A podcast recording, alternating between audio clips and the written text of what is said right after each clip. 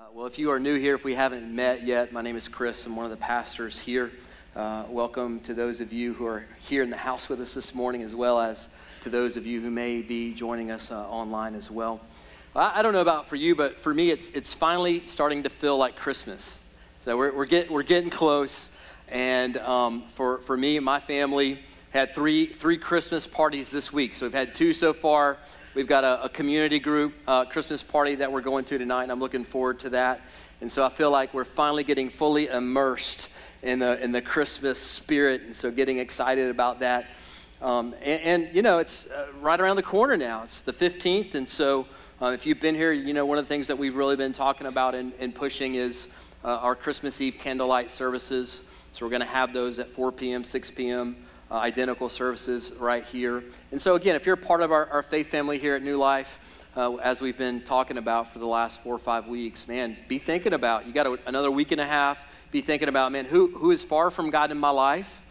Uh, maybe who's in my life that, that's been wounded, has had maybe a bad experience in church, somebody that could benefit from coming to a warm, safe place uh, like this where they can hear a warm, uh, safe message about God's love for them demonstrated through the life of Jesus Christ. And so, again, just be thinking about, man, who, who am I bringing with me Christmas Eve? It's going to be a really great time uh, as we uh, celebrate together. And this morning, we're back in our uh, Parables of Jesus uh, sermon series. And uh, what I'd like to do is just begin our time this morning by asking you a very simple question. And the question is this What, what is, kind of thinking back, what is the best meal you've ever eaten in your entire life?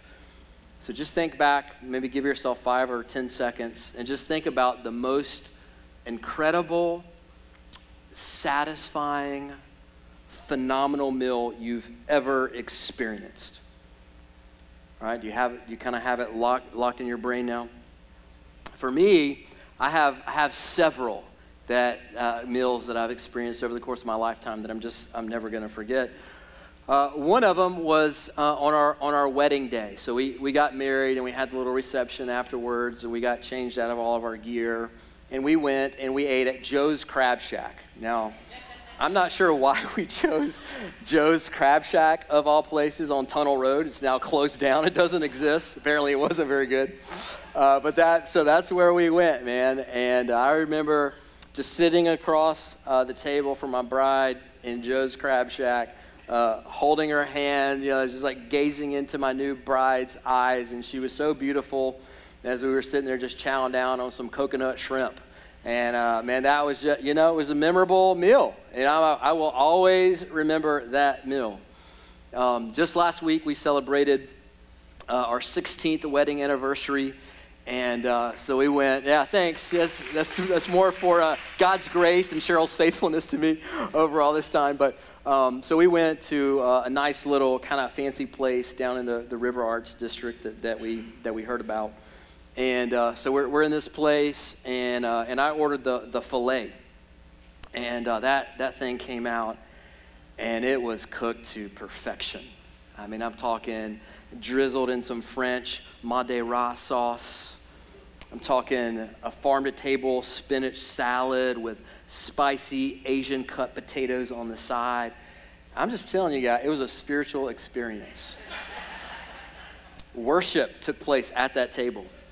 It was incredible as that filet just melted in my, my mouth. Now, I, personally, I'm I'm not sure how you can eat a meal like that and not believe that a God exists and that He's good. Yeah, I mean, it's just like that's proof to me in the, of the existence of God.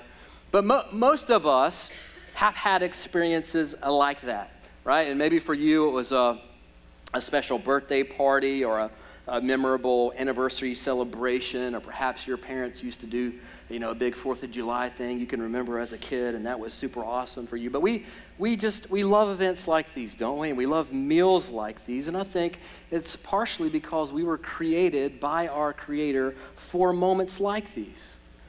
In fact, when we look at the life and ministry of Jesus, it's amazing how often we see him eating and drinking with other people. In fact, his, his critics accused him of being a glutton and a drunkard. Of course, neither of which was true, but they accused him of this because he was so frequently eating meals and sharing meals with people. Feasting was a part of his, uh, his ministry. It was just kind of a core tenet of what Jesus was about. And this is, by the way, a theme that we see all throughout the pages of Scripture. So you can go back all the way to Genesis 1, 2, and 3, right? And, and God gives the first human beings ever access to a, a feast of food. He says, guys, you, you can eat from anything. All these trees with all this amazing food and all this amazing fruit, you can eat of all of it, just not, not that, that one tree. And we can kind of trace that, that theme all the way through the book of Revelation to Revelation chapter 19 to see the great marriage feast of the Lamb. And look, I, I say this often, but I'm going to keep saying it. But if you, if you think that following Jesus is a set of boring, killjoy rules, you've got it all wrong. Man, you've got it all wrong because one day when Jesus comes back for his people, there's going to be a feast. There's going to be there's going to be a party in the new heavens and the new earth, the likes of which we have never seen. A party to end all parties, and a feast to end all feasts, and it's it's going to be glorious.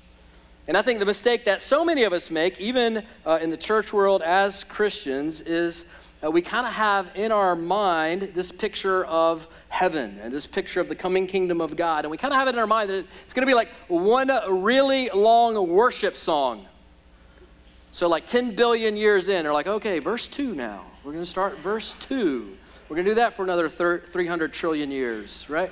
And uh, if you're like me, look, I, I, love, I love to sing. I love, I love our time, especially here uh, worshiping on Sunday morning. I think we have the best uh, worship team around, and I really do enjoy it. Yeah, yeah, we have a great worship team. But for me, the thought of singing for 10 billion years nonstop, that sounds more like hell than heaven, right? To, for, for me personally. Or for you, maybe you have this picture in your mind, man, heaven, uh, the new kingdom, the new heaven, the new earth, man, that's going to be, we're going to be floating around on clouds wearing diapers playing harps. And if that's, if, that, if that's your view of heaven, of course you're not excited about it. like, that sounds horrible. I would rather have a root canal than float around in a diaper forever. That's just terrible. But Jesus paints a different picture of the coming kingdom of God for us, and I think it's a very compelling picture. Now, our parable uh, this morning is commonly known as the, car- the parable of the great banquet or the great feast. And so, if you have your Bible, go ahead and open that up, turn it on your device, and head for Luke's Gospel, chapter 14. Luke's Gospel, chapter 14, that's where we're going to drop anchor uh, together this morning. And I want to start in verse 1 just to give us a little context for the parable that comes later in the chapter. Verse 1, written for us by a, a Greek doctor who became a follower of Jesus, and this is what he says One Sabbath, when he, that is Jesus, went to dine at the house of a ruler of the Pharisees, they were watching him carefully. And so Jesus is eating with people again, nothing new about that. Uh, we see all throughout his ministry that Jesus is highly relational, and I don't think there's anything more relational than sharing a good meal with somebody else. But this time, he's at a party or he's at a feast hosted by this big shot religious guy, this big shot kind of Pharisee. And all the Pharisees that are at this party, Luke tells us, they're kind of eyeballing Jesus. So they're keeping a close eye on him. And we find out later on that's because they're trying to trap him. They're trying to get him to do something or say something where they can, they can kind of pin on him because they didn't, they didn't like him. And Luke tells us there's actually a guy there who's got, he's got a disease. Now, we don't know if he's inside the party, if he's outside the gate, or whatever it is, but there's this dude there uh, with a disease. Personally, I, I think maybe the Pharisees uh, planted this sick guy there to try to, try to get Jesus. And so the thought is, man, is, is Jesus going to heal this sick guy on, on the Sabbath day? Because if he does heal him on the Sabbath, man, then we can accuse him of of breaking Sabbath rest laws? Well, of course, Jesus, being God wrapped in human flesh, he, he knows their game, right? So he goes to the, heal, the, the, the sick guy and he, and he heals him anyway. And then he looks back at the Pharisees and he goes, Hey, listen, which, which, of you guys, if you had even an ox or your son fell into a ditch on the Sabbath day, wouldn't pull him out immediately? So he, he kind of flips the script. He turns the question around on them, and there's just crickets. They're, they're not about to step into that landmine. they they, know that they've been had. And so they're, they're stumped. And then Jesus begins to call out the guests that are coming into the party, right? So picture this they're coming in, all these religious guys, they would be wealthy, and they're coming into this party that this other really kind of ruler of the Pharisees, really powerful guys invited them to. And Jesus is going, Look, I, I see what you guys are doing. I, I see exactly what you guys are doing. You're coming in here and you're trying to maneuver your way into the best seats, the seats of honor, because you want to be seen. You want to be first. But I'm telling you, that's not how my kingdom, that's not how the kingdom of God works. Now, can you imagine? He's calling out the party guest as they come into the party. Now, where I come from, that's a bit of a party foul. And so then he starts telling them the story of a, a wedding feast. And he basically says to them, hey, look, when you get invited to a party, don't go sit in the seat of high honor. Because then, when somebody who's more important than you comes in, the host of the party is going to ask you to move, and then you're going to be shamed. You're going to be embarrassed. Jesus goes, instead, when you go to a party, sit in the seat of least honor. And then the host of the party will invite you to a seat of more honor, and then you will feel honored. And then Jesus goes, Jesus goes, whoever exalts himself in this life will be humbled. But whoever humbles himself will be exalted. So now that Jesus has offended all of the party guests, he turns to the host of the party and he says, Hey, hey guy, I got something for you too. You're, you're not off the hook either, pal. Look at, look at verse 12. He turns to the, the host of the party. And he said also to the man who had invited him, When you give dinner or a banquet, do not invite your friends or your brothers or your relatives or rich neighbors, lest they also invite you in return and you be repaid. But when you give a feast, invite the poor, the crippled, the lame, the blind, and you will be blessed because they cannot repay you, for you will be repaid at the resurrection of the just. Now, Jesus is not saying here that we should never hang out with our family or our friends. Jesus is specifically addressing a common practice of that day among the Pharisees. And what these guys would do is they would intentionally invite other wealthy, powerful people to their parties that could return the favor. Don't miss this. Jesus is chastising now the host of the party. Now, I'm just guessing, Jesus probably didn't get invited to the next party this dude threw. He probably didn't get invited back. Because what he, what he essentially just did is he looked at the host of the party and said, Hey, guy, this is your party. I want you to look around. Look around at your party. Where are all the single moms? Where are all the widows at your party? Where are all the drug addicts? Where are the prostitutes? Where, where are the people that cannot repay you? Hey, guy, these people look just like you. They're all rich, they're all religious people, and they're going to invite you to their next lavish, epic party. But that was your plan all along, wasn't it? So you don't, you don't get it yet, religious big shot man. Because in my kingdom, you don't love people to get repaid in this life. You love people who cannot repay you, and then I repay you at the resurrection of the just. And Jesus is just obliterating their idea of who God is and what God's kingdom looks like. Because, see, as followers of Jesus, we are living for another kingdom and we are serving a better king. And so our lives should look different. Our parties should look different. Our churches should look different than the world around us. And at this point of maximum awkwardness, when Jesus has now offended all the party guests and the host, one of the guys at the table, one of the Pharisees, pipes up. Look at uh, verse 15.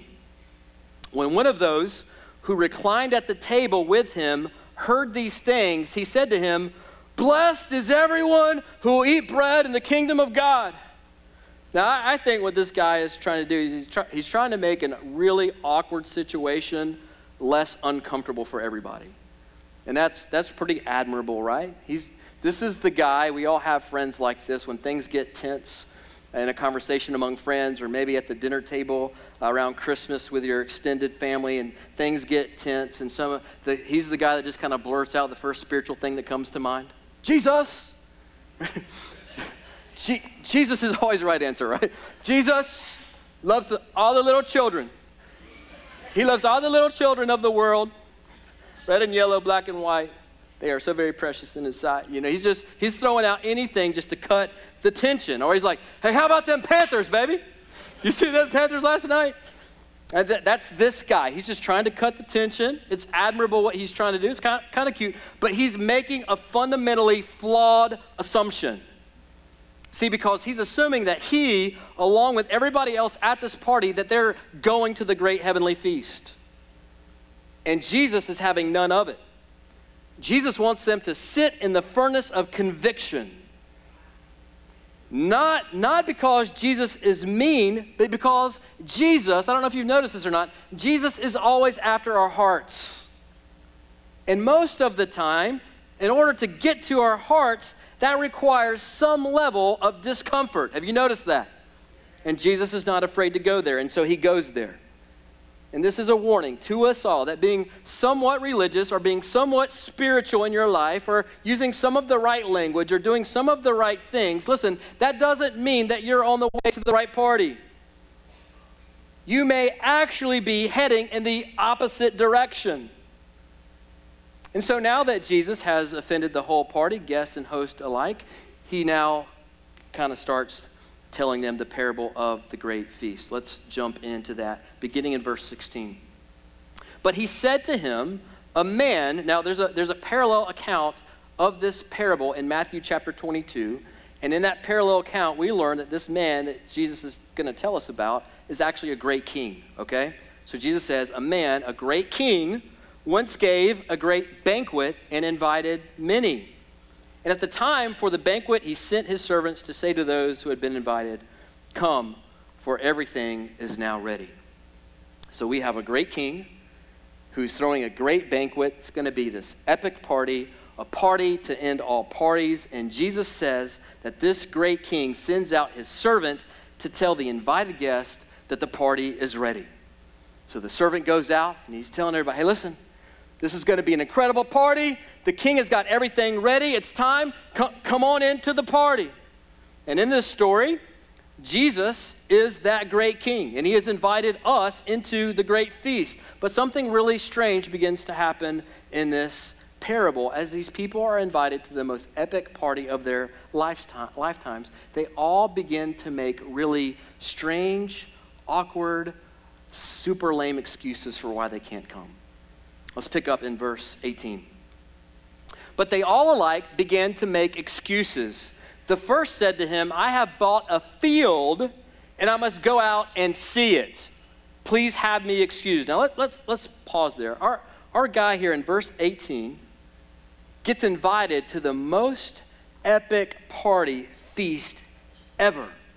We're talking world class food and drink, the best entertainment in the world the king's servant comes to him and he says, Listen, man, the, the party is starting, man. It's going to be incredible. The best chefs in the world, the best musicians and bands in the world. Why don't you come, man? It's time to come.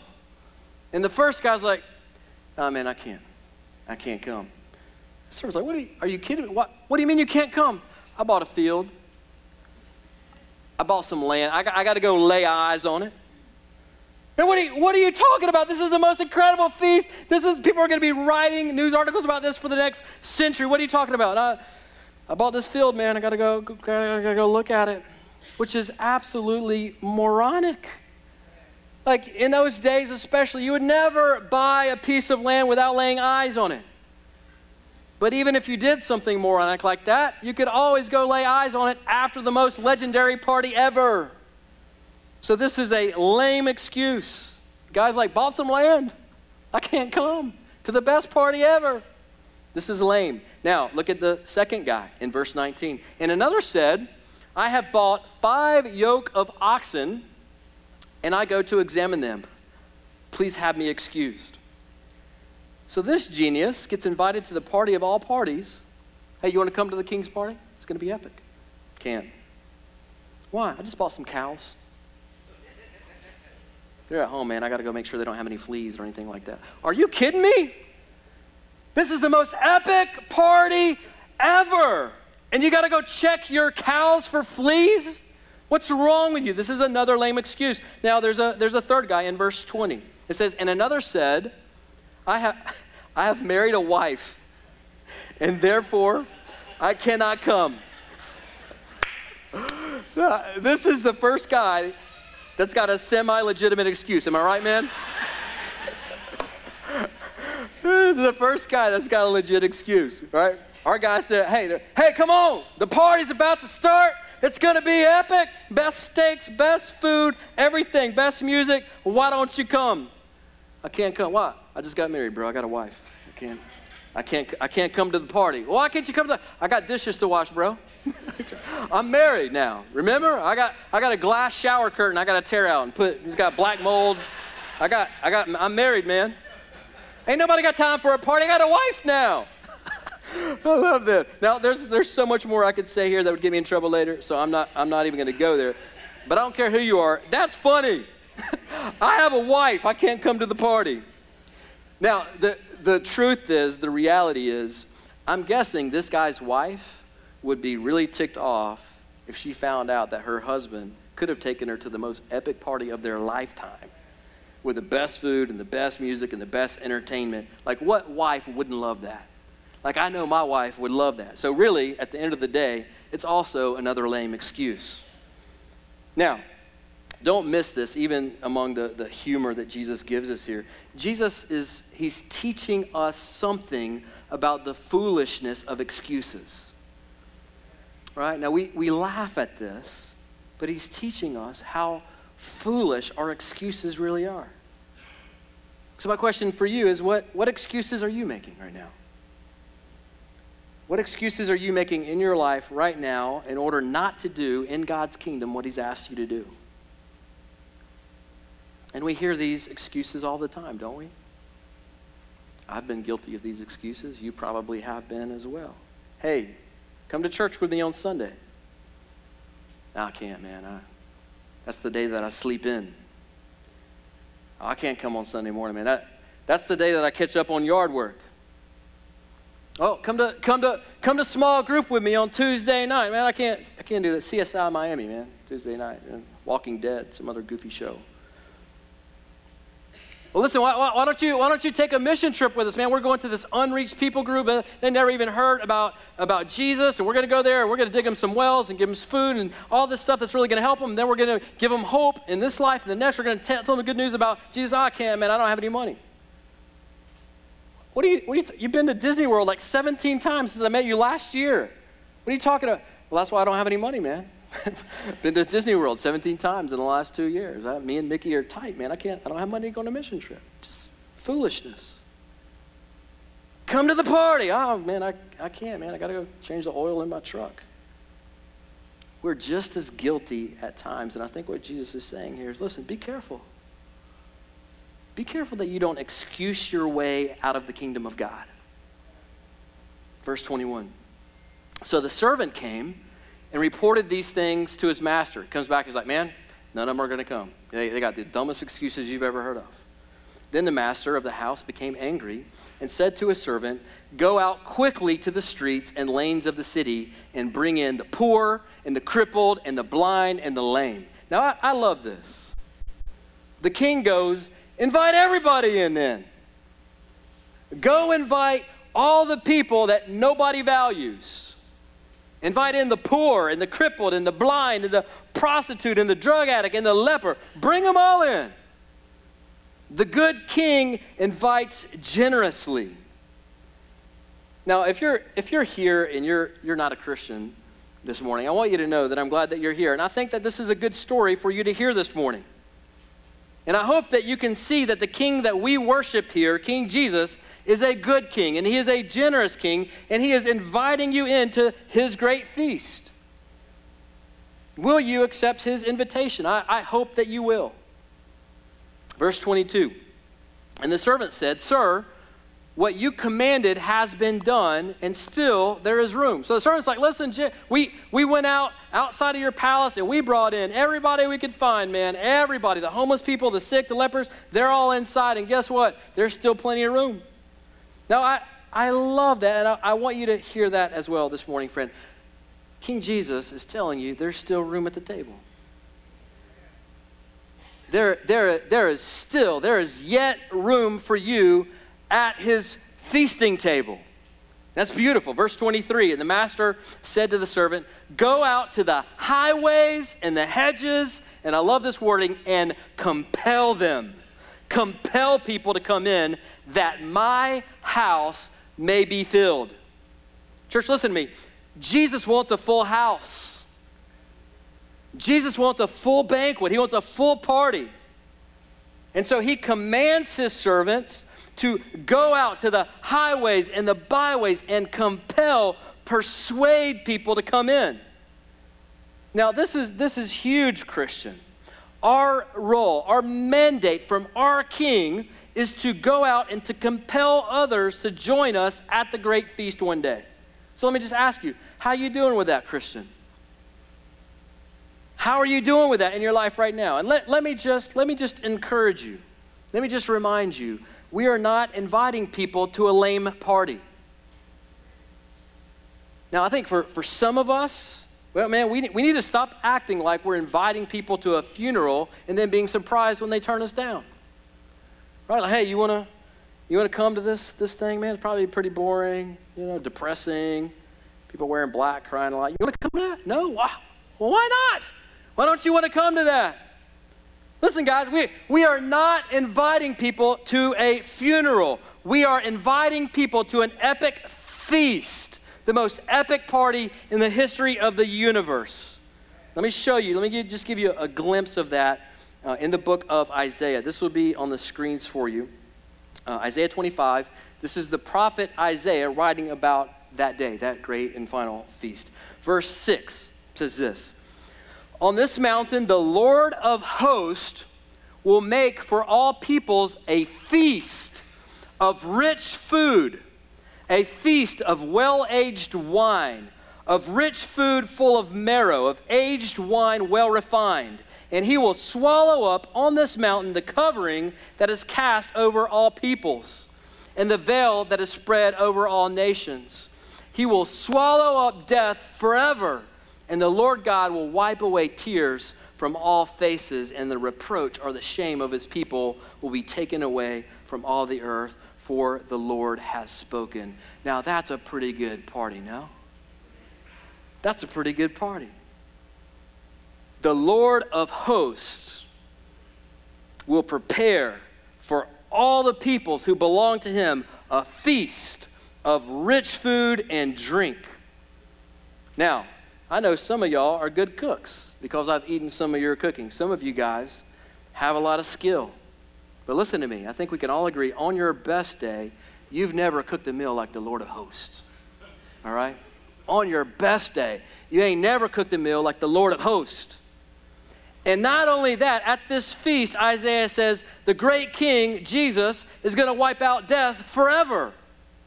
And he's going to wipe away all tears and he's going to remove our shame. Like, I want an invite to that party. I don't want to miss that party. And I want to invite other people to come to that party with me. Listen, we are not going to a funeral, friends. We are going to a feast. It's time some of us get excited about it.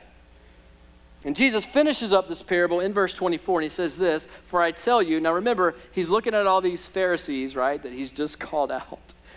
He says, For I tell you, none of those men who were invited shall taste my banquet. He's talking to them. As if Jesus hasn't already offended everyone in this party enough just to make sure they got the point. And goes, Hey, look, I'm looking at all y'all right in your eyeballs. I'm talking to you. You've been invited, but I want you to know you're not going to be there. Because you've got excuses like nobody's business, but that's all you got you're not living for the great king and you're not living for his better kingdom. Your life is actually all about you. Your life is all about you. And so your reward will be on this earth. Now, that's pretty chilling, I'd say. And Jesus isn't pulling any punches with these guys, and Jesus isn't pulling any punches with us this morning. And again, it's not because he's mean, but because he loves us enough to make us consider the important things in life. And there's nothing more important than this. So, let me give you a few uh, practical applications for us to together consider from this parable that Jesus has uh, given us, and then we'll be done. So, here, here's number one. I think if, if Jesus were right here on this stage this morning, I think he'd say to us this number one, make sure you're going to the right party.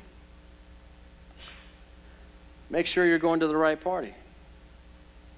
See, these, these Pharisees in Luke 14, they, they sure thought they were on their way to the right party, but Jesus shatters their idea of who God is and what God's kingdom looks like. Jesus is like, listen, y'all, y'all are all heading in that direction, but I'm telling you, the great banquet, the great feast, is a, it's over there.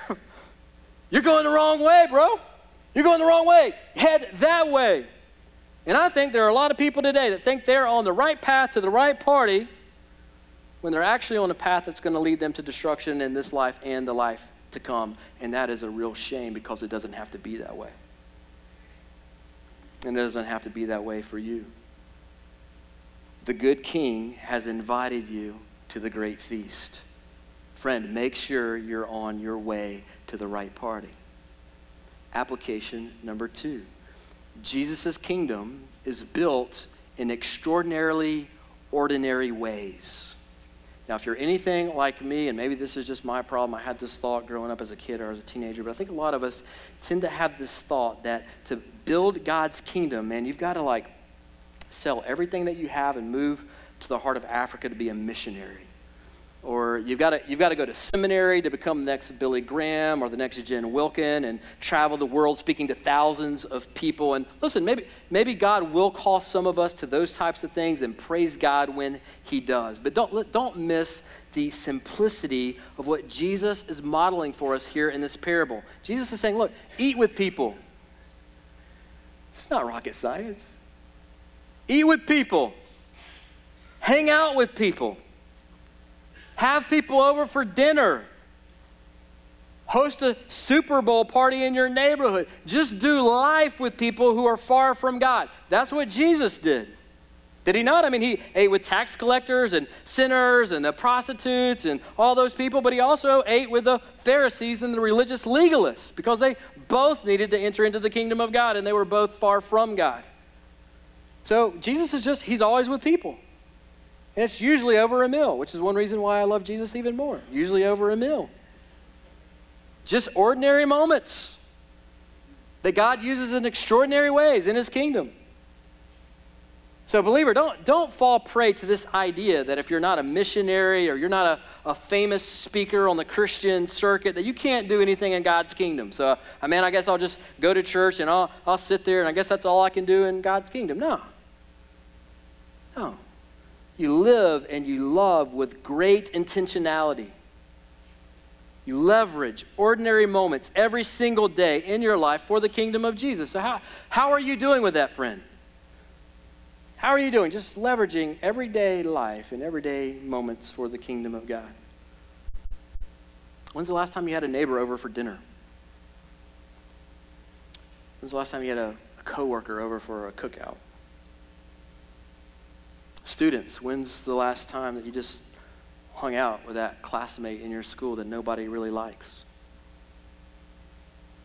The kingdom of Jesus is built one ordinary act at a time, one meal at a time, one coffee date at a time, one cookout at a time, one party at a time. You can do it. You have everything it takes to be a kingdom builder in God's kingdom, but you do have to be intentional about it. Third application from this parable of Jesus. Number three, invite outsiders into the great feast. Now, don't miss the practical implications of this parable. The great king sent his servants out to the highways and the hedges to invite everyone in to this great feast. So, for those of us who belong to the great king, Jesus, he has sent us out to invite others in. And so, in a real way, in a real sense, our life should just be all about, and I'm not talking about like a weird way, but just like, hey guys, listen, the, the party's ready. The king is throwing a party and it's to be awesome. It's to be epic and he loves you and he has invited you to come to his party and I want you to come. Will you come with me to the king's great party? And I just want to say, Christian, we should be living invitational lives we should be inviting people in on almost every single level of our lives, man. We should be inviting people to coffee. We should be inviting people into our home for dinners and cookouts. We should be inviting them into our small groups. We should be inviting them to our worship services on Sunday morning, man. We, we should be living intentional lives because we have been redeemed by an invitational king who has invited us into his kingdom. And so now he sends us out with the best invitation to the best party in the history of the world. And so, believer, let's, let's invite people to come and to sit at the great king's table with us. And application number four kind of goes right along with that. Number four, leverage cultural seasons for kingdom purposes. Now, in those days, people commonly threw feasts or parties especially at certain times of the year. So, harvest time, particular holidays. Uh, these people would have been used to uh, inviting and receiving invitations to different feasts and parties, certain times of the year. So, our question for us is man, how, how do we take what we're seeing modeled by Jesus and apply that to Asheville in 2019 2020? How can we make this come alive in our culture? And so maybe for you, it's something as simple as looking around your, your classmates, your friends, your, the people that you work with, your neighborhood, and maybe people that are just around your life in your circle of influence. Maybe, who knows, they're, they're big uh, college basketball fans or something like that. And so maybe for you that means, hey, you're going to throw a Final Four uh, party right around March time. You're just going to invite everybody over, and you're going to give them just a, just a glimpse, just a snapshot into the great kingdom and the great feast that we're on our way to. And in our culture, in America, Christmas, as we've talked about, is also one of those seasons, right? There's just, for whatever reason, there's this heightened openness to spiritual things. People who would typically never come to church with you will come to church with you around Christmas time if you will just invite them. So, my question for you is Christian, are you leveraging the natural rhythms in our culture for the kingdom of Jesus? Who are you inviting with you to our Christmas Eve candlelight services? Who are you, you going to bring with you? We have, we have a week and a half. So if you're a part of our faith family here at New Life, here's my challenge for you. Think of one person that you can bring with you to the candlelight service, 4, 4 p.m. Or, or 6 p.m. Who in your life is far from God and needs to hear about his love? And who are you going to bring with you? Listen, invite people to the party. Compel them to come, as Jesus says and leverage the natural rhythms in our culture to do it. I want to invite you just to, to bow your heads with me for a moment as we consider a, a couple of things, then we'll pray and we'll sing. Jesus, in this parable, has painted for us an incredible picture of what awaits those of us who love him at his great feast. And it, listen, it, it's not going to be a boring 10 billion year song. And it's not going to be us floating around on clouds wearing diapers. It's going to be an incredible feast with a new heaven and a new earth with the best foods. And Jesus Himself is going to be there with us, and we're going to have brand new bodies, and there's going to be no death, and there's going to be no sickness, and Jesus is going to wipe away every single tear. That's the party we're going to, Christian.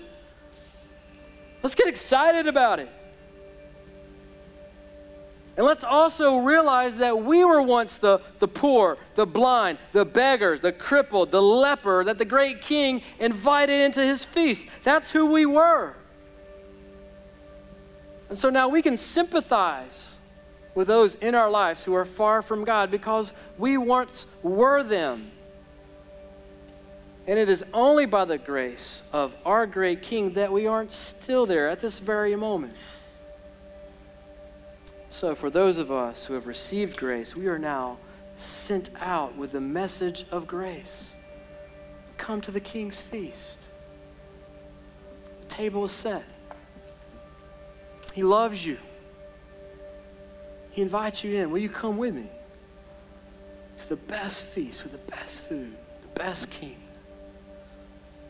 Now, maybe for some of you, maybe this message is the king's invitation to you. So if you're here and you don't know Jesus, I want you to know that he's inviting you in. Right now, this morning, he's inviting you in to his kingdom and his feast one day.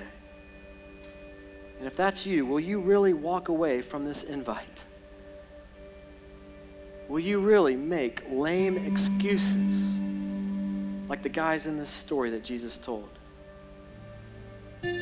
What lame excuse are you using right now? Listen, friend, don't, don't turn your back on this invitation from the great king. That would be foolish. So, two, two questions that I want you to consider, and then I'm, I'm going to pray. The first one is this Are you going to the feast? Are you going to the feast? Because there's a lot of people in Jesus' day, our day as well, that think they're going to the feast that are actually heading in the wrong direction. So, are you going to the feast? And if the answer is yes, you're going to the feast. The second question is this Who are you inviting to come to the feast with you? Because the great king has sent you out to the highways and the hedges to compel people to come into his feast. Are you doing that? Are you going to the feast? Who you bring in with you? Because at the end of the day, when we see Jesus face to face in the new heavens and the new earth at that great feast, at that party to end all parties on that day, nothing else will matter. Friend, listen to me. On that day, you're not going to be worried about your job. You're not going to be worried about your bank account. You're not going to be worried about some relational tension in your life. You're not going to be worried about anything else that you're worried about right now in this moment. The only thing that will matter on that great and final day will be are you going to the feast and who did you invite to come along with you? And it's through the life, death, and resurrection of the greatest King that we are invited in and we are sent out to invite others in. So let's make sure that we're answering both of those questions well for our greatest good and also for the highest glory of our King. Let's pray. God in heaven, would you, in your grace, in your mercy, would you give us eyes to see clearly? Would you give us ears to hear clearly, God? Help us perceive rightly about the path that we're actually on in life. God, help Help us not be like the Pharisees at this party in Luke 14 who were deceived, God. And it's so easy, God. So if there are those in here, in this room right now, who are deceived, who think they're on the right path to the right party when they're actually heading in the wrong direction, God, would you just lift that veil from our minds, from our eyes? Give us spiritual eyes to see the truth of our condition and how we stand before you in this very moment, God. Don't let us leave here deceived. God, show us show us that life is only found in knowing Jesus. And Father, for those of us who have already been redeemed by the King, God, would you, would you help us get excited about the feast that we're heading for, God? Help us realize we're not inviting people to some lame party or a funeral. We're inviting people to the most epic party, most epic feast this world, this universe has ever known, God. And help us be about the business of inviting other people to the great feast of our great King, God. Help us not to waste our lives on things that are not going to matter 100 years from now, God. Help us live our lives for what matters most in your kingdom. And we ask it all in the name of our great King, the name of Jesus. Amen.